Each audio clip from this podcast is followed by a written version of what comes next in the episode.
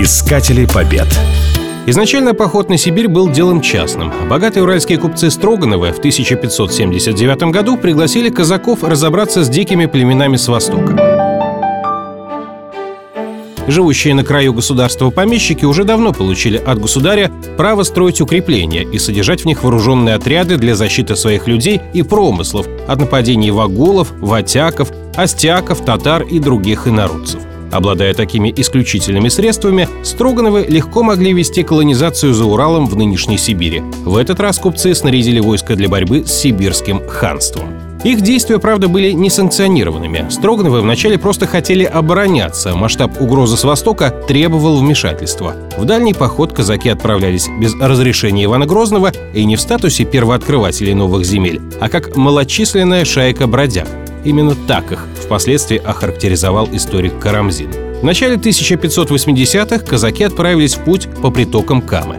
В конце непростого пути им предстояло сразиться с ханом Кучумом, насаждающим русским народом. Но в первую очередь сражаться пришлось с русской природой. С топором в руках казаки сами прокладывали себе путь, расчищали завалы, валили деревья, а когда наступили холода, пришлось остановиться на зимовку.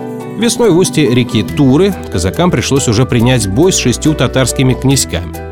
Несмотря на малочисленность своих войск, Ермак одерживал одну победу за другой – и осенью его ждала встреча с самим Кучумом. Решающая битва состоялась вблизи города Искер, столицы Сибирского ханства. Городские укрепления были не в лучшем состоянии, и хан принял решение дать бой у подножия горы на Чувашском мысу реки Иртыш. Кучум расположил свое войско под прикрытием поваленных деревьев.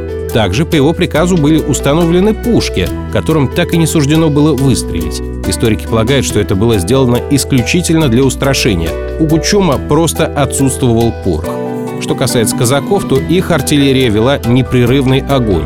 Татары покинули свое укрытие и рассчитывали на победу в рукопашном бою, но непрекращающаяся стрельба казаков посеяла панику в рядах хана. Многие были убиты, остальные пустились в бегство. Оценив положение, бежал и сам Кучум. Отряд Ермака не преследовал татар, возможно, из-за своей малочисленности, а может, опасался засады. Впрочем, и необходимости в этом тоже не было. Через несколько дней сибирское войско полностью разделилось и перестало существовать, а отряды казаков заняли Искер. О знаковой победе известили московского царя.